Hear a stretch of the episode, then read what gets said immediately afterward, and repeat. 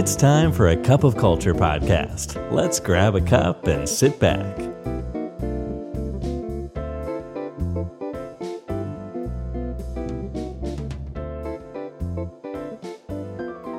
สวัสดีครับ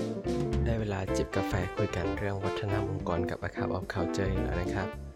วันนี้แก้วที่ 523 นะครับ อยู่กับผมทอมรัฐวุฒิหานสุวัสด์นะครับ เชื่อไหมครับว่าองค์กรที่มัวแต่โฟกัสกับการสร้างการสรรหาคนเก่งเนี่ย มันจะทำให้พังได้ครับ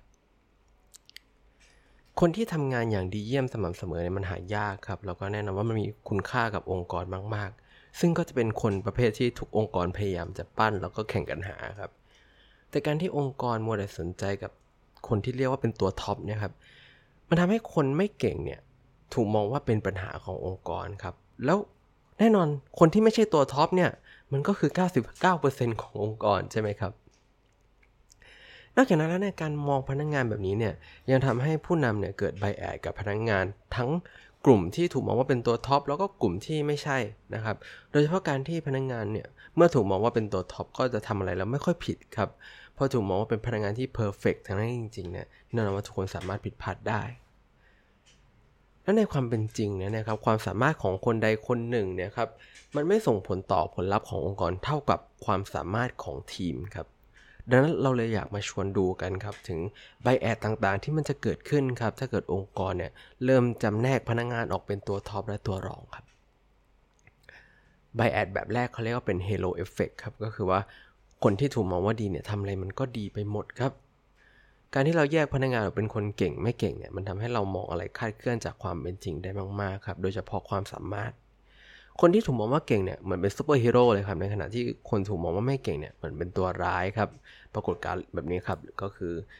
ที่มาว่า halo effect ครับนั่นคือการที่สำหรับพนักงานกลุ่มเก่งแล้วนะครับสิ่งที่ดีๆ ที่พวกเขาทำเนี่ยมันจะถูกขยายให้มันใหญ่ขึ้นในสายตาคนอื่น ในขณะที่ก็จะไม่มีใครมองเห็นด้านที่พวกเขาควรปรับปรุงควรพัฒนา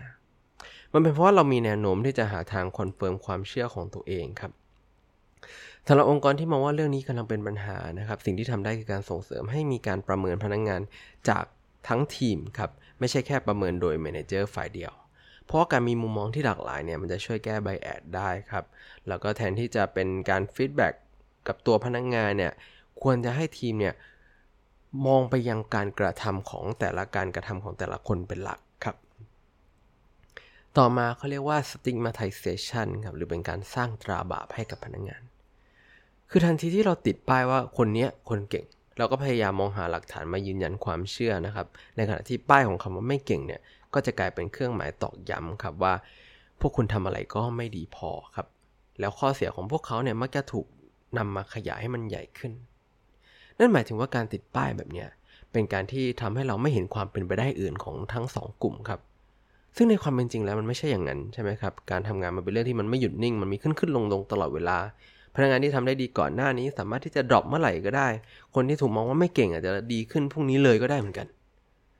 แต่เวลาที่เราติดป้ายลงไปแล้วเนี่ยครับ มันสร้างความเชื่อให้กับตัวองค์กรเองครับว่า พวกเขาเนี่ยไม่กลุ่มใดก็กลุ่มหนึ่งเก่งหรือไม่เก่ง และมันไม่มีพื้นที่ให้กับการพัฒนา ไม่มีพื้นที่ให้กับตรงกลางด้วยซ้ำครับ มันปิดประตูความเป็นไปได้อื่น ๆ ไปหมดเลย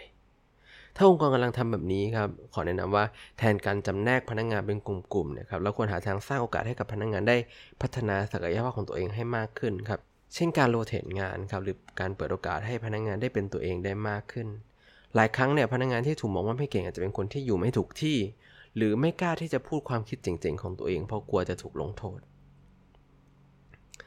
ต่อมาก็คือการเปรียบเทียบตัวเองระหว่างพนักงงานครับ หลายองค์กรเนี่ยมีภาพแวดล้อมที่ส่งเสริมให้พนักงานเนี่ยเปรียบเทียบตัวเองกับเพื่อนร่วมงาน เวลาที่พนักงานเริ่มมองออกไปนอกตัวเองนะครับ ก็จะไม่สามารถโฟกัสกับการพัฒนาตัวเองได้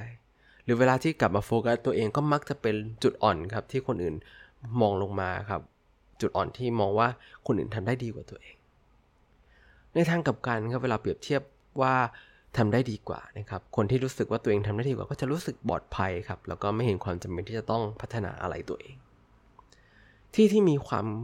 เข้มข้นของบรรยากาศแบบนี้มาก ๆ นะครับ แทนที่พนักงานจะไปโฟกัสกับการพัฒนาตัวเอง หลายคนก็จะขัดแข้งขัดขาคนอื่นครับ สิ่งสำคัญสำหรับทุกๆองค์กรนะครับคือการหาสมดุลให้ดีครับ ระหว่างการแข่งขันที่มัน healthy กับการทำทุกอย่างเพื่อให้ชนะกันและกันนะครับ นอกจากนั้นองค์กรควรส่งเสริมให้พนักงานแต่ละคนเนี่ย มองหาวิธีการทำงานของตัวเอง โดยไม่ต้องไปเปรียบเทียบกับคนอื่นครับโค้ชให้พนักงานเนี่ยหาทิศทางและวิธีการพัฒนาตัวเองในแบบที่เป็นตัวเองครับดึงให้พนักงงานเนี่ยแทนที่จะมองไปยังคนอื่นเพื่อเป็นการพัฒนาเนี่ยแต่กลับมามองตัวเอง แล้วก็เอาตัวเองเป็นมาตรฐานถึงจุดที่ตัวเองควรจะพัฒนาครับแบบถัดมานะครับเรียกว่าเป็น mental inertia นะครับหรือเป็นปรากฏการณ์ที่ผู้จัดการความจำสั้น การที่คนเราจะลึกสิ่งที่เกิดขึ้นในตลอดหนึ่งปีที่ผ่านมาด้วยความแม่นยำเนี่ยเป็นเรื่องที่แทบจะเป็นไปไม่ได้ครับ แต่หลายองค์กรก็ยังให้ manager เนี่ยประเมินพนักงานเป็นรายปีอยู่ดี คือระบบการประเมินรายปีเนี่ยมันทำให้เกิดปรากฏการณ์ที่เรียกว่า mental inertia กับผู้ประเมินครับ มันคือการที่ผู้ประเมินเนี่ยจะระลึกถึงเหตุการณ์ล่าสุดล่าสุดได้แม่นยำกว่าครับ แล้วก็อาศัยประสบการณ์ในช่วงใกล้ๆนะครับเป็นตัวประเมินเป็นตัว feedback แล้วก็กำหนดให้คะแนนของพนักงานของทั้งปีเลย นั่นทำให้การ feedback ที่เกิดขึ้นเนี่ยมันเป็นการ feedback แบบจุกจิกครับ เพราะว่าเวลาเราลืมประเด็นใหญ่ที่เกิดขึ้นก่อนหน้าเนี่ย มันก็จะค่อยๆ ขุดหาเรื่องที่เพิ่งเกิดขึ้นมาคุยนะครับ ซึ่งส่วนใหญ่ก็แน่นอนว่ามันจะเป็นเรื่องเล็กๆน้อยๆครับเพราะว่านึกอะไรไม่ออก คือที่ Netflix แล้วเขาก็แก้ปัญหานี้ด้วยการยกเลิกไปเลยครับการประเมินรายปีเนี่ยกระตุ้นให้มีการพูดคุยกันตรงๆ ทันทีที่มีเหตุการณ์อะไรเกิดขึ้น ผ่านบทสนทนาซึ่งซึ่งหน้าครับมันทำให้ฟีดแบ็กเนี่ยกลายเป็นเรื่องปกติในชีวิตประจำวัน มันช่วยให้การระบุและแก้ปัญหาเนี่ยมันเกิดขึ้นทันทีครับ อีกข้อดีหนึ่งคือการแก้ปัญหาทันทีเนี่ยมันง่ายกว่าปัญหาที่มันปล่อยแบบเรื้อรังนะครับ ที่พูดถึงแค่ปีละครั้งนะครับ แน่นอน ข้อสุดท้ายนะครับ เรื่องของการส่งเสริมสร้างเสริมความอิจฉาครับนี่เป็นสิ่งที่องค์กรเนี่ยทำบ่อยๆ โดยไม่รู้ตัวครับ คือการชื่นชมตัวท็อปขององค์กรเยอะๆเนี่ยมันไม่ได้เป็นกระตุ้นให้คนอื่นพัฒนาตัวเองตามนะครับ อย่างที่หลายๆ องค์กรเข้าใจ แต่ในทางตรงกันข้ามครับ มันคือการที่เราทำให้ตัวท็อปเนี่ยถูกมองว่าเป็นภัยคุกคามในสายตาของพนักงงานคนอื่นครับการทำแบบนั้นมันคือการส่งเสริมให้พนักงานเนี่ยเปรียบเทียบตัวเองกับคนที่ชัดเจนว่าทำได้ดีกว่า มันสร้างความไม่สบายใจและความกลัวให้กับพนักงานคนอื่น ที่สุดท้ายมันก็พัฒนากลายมาเป็นความอิจฉาเกิดขึ้นได้ แล้วเมื่อพนักงานถูกเปรียบเทียบเช่นนี้ครับจากทั้งตัวเองและจากทั้งองค์กรเนี่ยพลังงานทางลบที่เกิดขึ้นมันจะเริ่มส่งผลต่อพฤติกรรมการทำงานต่างๆ ที่นำไปสู่การขัดแข้งขัดขาครับมากกว่าการพยายามทำให้ตัวเองเนี่ยพัฒนาขึ้นทำให้เราสามารถที่จะเห็นพนักงงานเนี่ยรวมตัวกันหาเรื่องตัวท็อปขององค์กรบ่อยๆครับ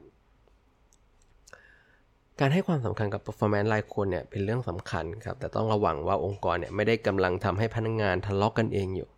นั้นหนึ่งในสิ่งที่ควรทำควบคู่ไปครับคือการให้รางวัลเป็นทีมครับแล้วส่งเสริมให้พนักงานเนี่ยร่วมกันช่วยให้ทีมเติบโต เปลี่ยนโจทย์จากการให้พนักงานเปรียบเทียบข้อดีข้อเสียแล้วเอามาชนกันนะครับ เป็นการตั้งโจทย์ร่วมกันครับ ให้แก้ร่วมกัน เราจะทำให้ทีมเนี้ยดีขึ้นยังไงได้บ้าง พร้อมกับเป็นการกระตุ้นให้ทั้งตัว top และคนอื่นๆเนี่ยทำงานบนโจทย์เดียวกัน นั่นทำให้พนักงานมองเห็นข้อดีของการทำงานกับตัว top ครับมากกว่าการมองเห็นว่าพวกเขาคือภัยคุกคาม และทั้งหมดนี้ครับก็คือไบแอด5ประเภทที่เกิดขึ้นได้กับหากองค์กรเนี่ยเชิดชูคนเก่งจนเกินไป แล้วลืมไปว่า performance ของทีมเนี่ยสำคัญกว่า performance ของรายบุคคล องค์กรไม่ควรจะคาดหวังครับว่าจะให้พนักงงานที่ใช่เนี่ยจะพาให้องค์กรประสบความสำเร็จได้ครับ เพราะทีมที่ใช่นี่แหละครับ คือตัวตัดสินที่แท้จริง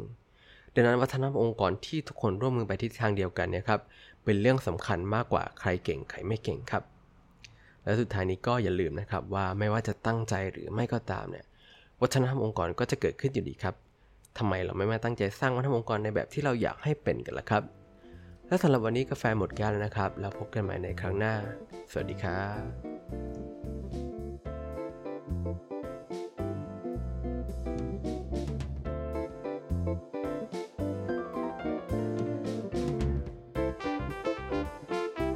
And that's today's Cup of Culture. See you again next time.